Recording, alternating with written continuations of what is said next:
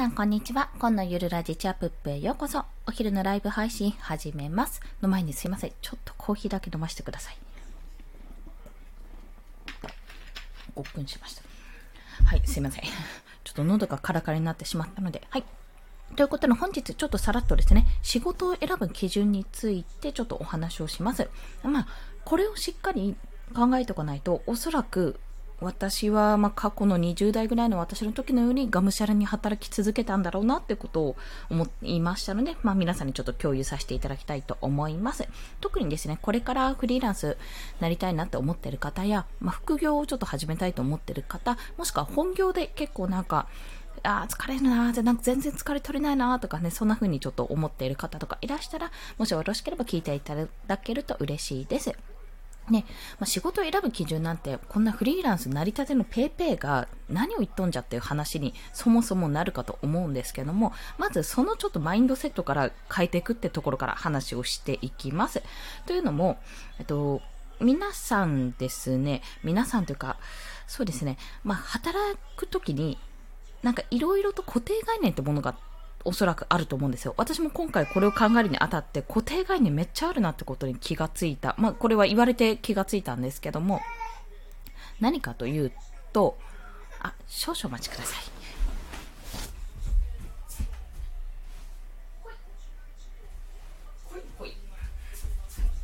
ごめんなさい、ちょっと。おいしょ、息子が泣きましたので、抱っこしながら、すいません、再開します。で、まあ、固定概念って何かというと、まあ、そもそもですね、姿勢としては大事だと思うけど、フリーランスとか、まあ、新入社員とか、成り立ての人は、まあ、ひたすらがむしゃらに働かなきゃいけないみたいなところが正直あったんですよ。ひとみさん、こんにちは。よろしくお願いします。ありがとうございます。すいません、話の途中で。今日は、今もう固定概念をぶっ潰そうというお話ですね。すっごいざっくり言ってますが、仕事を選ぶ基準っていうところでお話ししています。で、まあ、その固定概念っていうのがやっぱりどこかであって、私もね、ギリギリ昭和の人間なんで、やっぱりこう、新人とか後輩とか、まあ、入りたての人は、がむしゃらにやれとか、わかんないところあったらもうどんどん聞いたり、まあ、背中を見て覚えろみたいなところで、まあ、そういうなんていうんですか、考え方のもとで育ったわけではないんですけども、まあやっぱりそういったところはあるので、まあ自分から操船して動いてやらなきゃってところはすごく感じてるんですね。まあでもそれは間違っちゃいないんですよ。あの、間違ってはいないんですけど、ただ、じゃあ、その働き方で今もやったらっっていうふうに考えたんですね。で、今この私はもう30半ばになっている状態で、子供もいる状態で、子供もまだ小さい状態で、じゃあ今もう新人になったからがむしゃらに働きますと、もう例えば会社転職してね、転職したとして、会社、その新しく働いた会社も全然未経験の業種だから、もう朝から晩までも残業覚悟みたいな感じでじゃあ働くのかって言ったら、まあそうもできないわけですよ。それそうだと。だって子供いるし、保育園のお迎えだってあるし、ご飯だって作ったりしないといけないし、まあその辺を、あの、他の人にお願いするとか、実家にお願いするとか、あの外、外注とか外のサービス使うとかっていう手もあるけど、もちろんそういう働き方とか、そういう生き方を選ぶっていう方ももちろんいらっしゃるので、それを一概に否定するわけではないんですが、いやいや待てよと。そもそも私の働きたい働き方は何だっけってところが、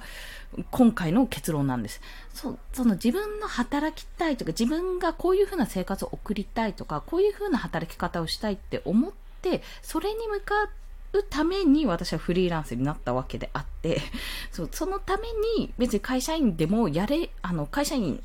でもやれなくはないんですよ。やってやれなくはないけど、あ、どう考えてもこれ、給料減っても不安定になっても、フリーランスにしたなった方が確実にこれ叶えられるなって感じだからそうなったわけなんですよね。ってことを考えると、さあ、じゃあどうやって仕事を選ぶかって話になるわけです。あ、チラリストさん、こんにちは。よろしくお願いします。ありがとうございます。こんにちは。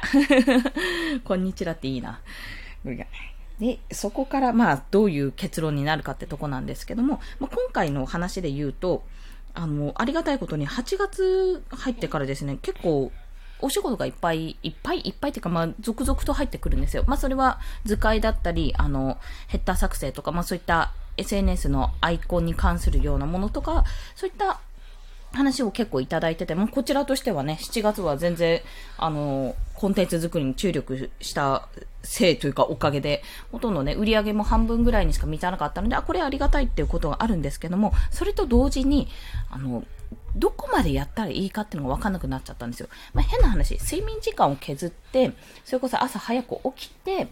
その分ね、あの、がっつり当て込めば、ご飯とかをもう全部簡単なものにして、おかずを買ってくるとかそういったものにして、かんもう極力仕事に時間を当て込めれば、やってやれないことはないかなって思うものも確かにあったんですよ。でも今回ね、一件ちょっとお断りをした案件があったんですね。まあ、それは今、あの、いただいてる会社さんからいただいてるものの、ちょっとした案件だったんですけども、まあ、何を判断したかというと、まず、納期的にちょっと厳しいなって思ったことが一つ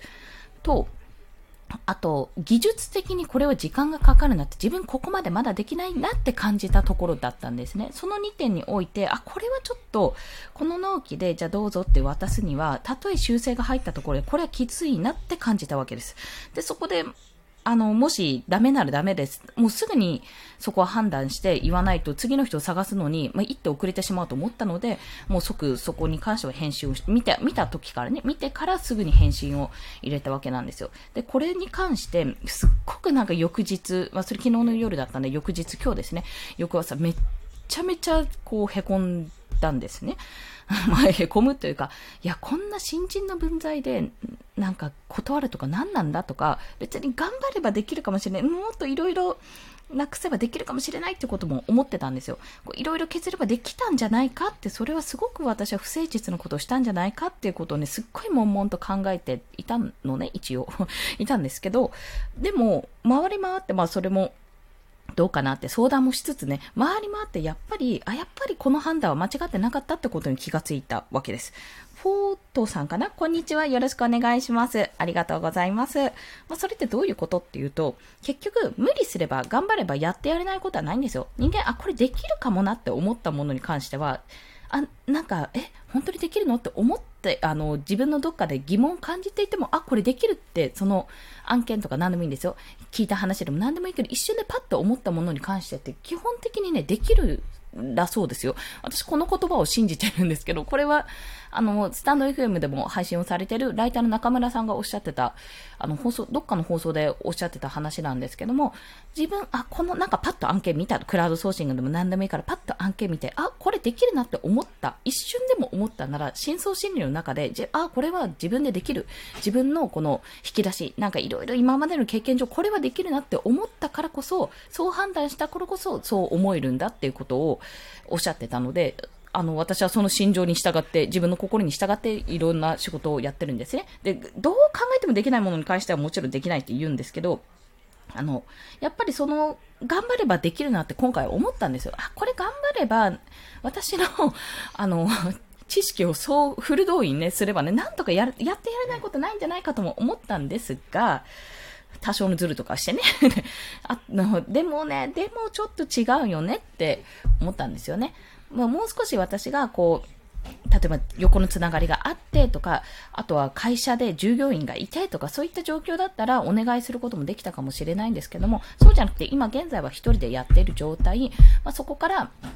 誰かに例えばこれ、これお願いできますかっていう頼むってことも、もしかするとできたかもしれないけどそうじゃないってことを考えたら、やっぱり断って正解だったっていうお話なんですよ。あ、トキピーさんこんにちは。よろしくお願いします。ありがとうございます。まあ、そんな形で、要は仕事を選ぶ基準って何って言われた時に、頑張れば、独身だったらね、独身で実家暮らしとかだ、まあ一人暮らしでもいいんですけど、頑張ってもそれに全部もう注力できるっていうような状況であれば、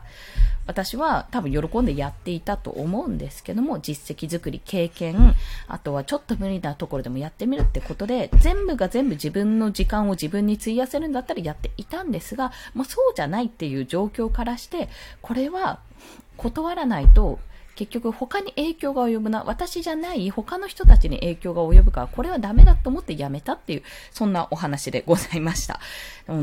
あれですね。まあ、嬉しい悲鳴っちゃ嬉しい悲鳴なんですけども、いろいろあるんですよ。損失回避が働いて。あ、もうこの、まあ、いくらいくらが飛んでいったんじゃないかとか、その、あの、料金的にね。とか、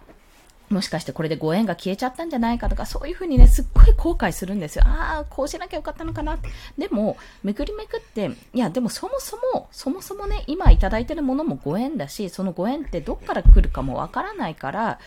そのいつどこでどう繋がってくるかわかんないご縁に対して大事にするのはもちろんだけども、それで切れちゃったら、あ、そこまでのご縁だったなって思うようにしようと。そう思うようにしようと。そういうふうに考えていかないと多分いつまで経ってもうじうじ悩んでしまうので、今は今で、あ、無理だって自分が思ったならそこを信じて、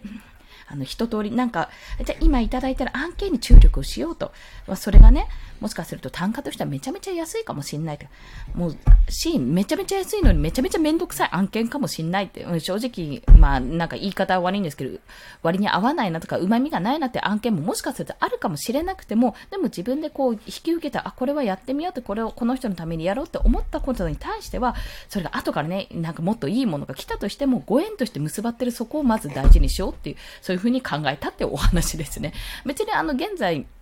いただいてる案件が、なんか旨味少ねえなとか、なんか、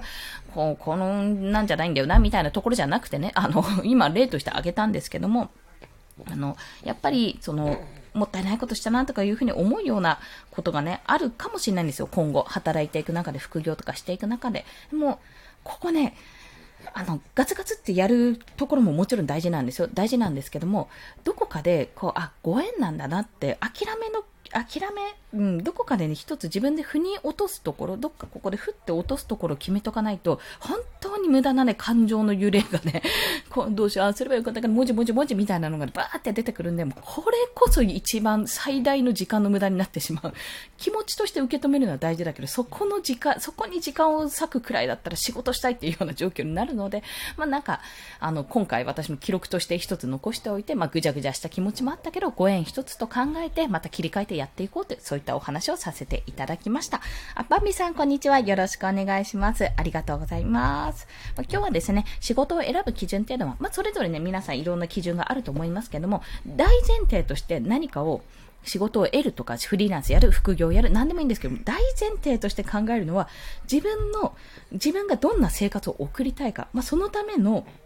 あの、今この仕事をちょっと無理なきちきちな納期でもその仕事を受けることが自己投資につながるのか、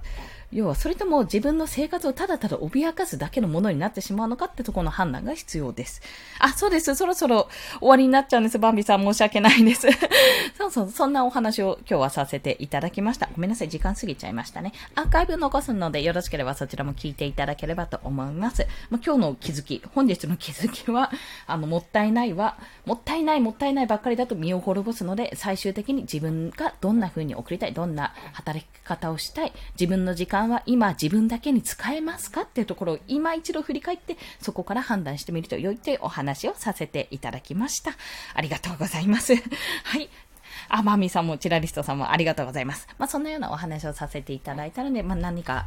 何かのきっかけに今後の参考になったら ありがたいかなって、まあ、こんなことでヒーヒー言ってるよっていうお話をさせていただきました。ということでですね、今日これからちょっと、あの、買い出しにシャンプーとかを買いに行ってくるんですけど、めちゃめちゃ外暑い。なんかね、家の中にいてもわかります。外からの熱が暑くて、クーラーの設定温度がをちょっと下げないと暑いっていう感じがしますので、皆さん本当に体調にはお気をつけて、午後も頑張っていきましょう。コンでした。では、また、ありがとうございます。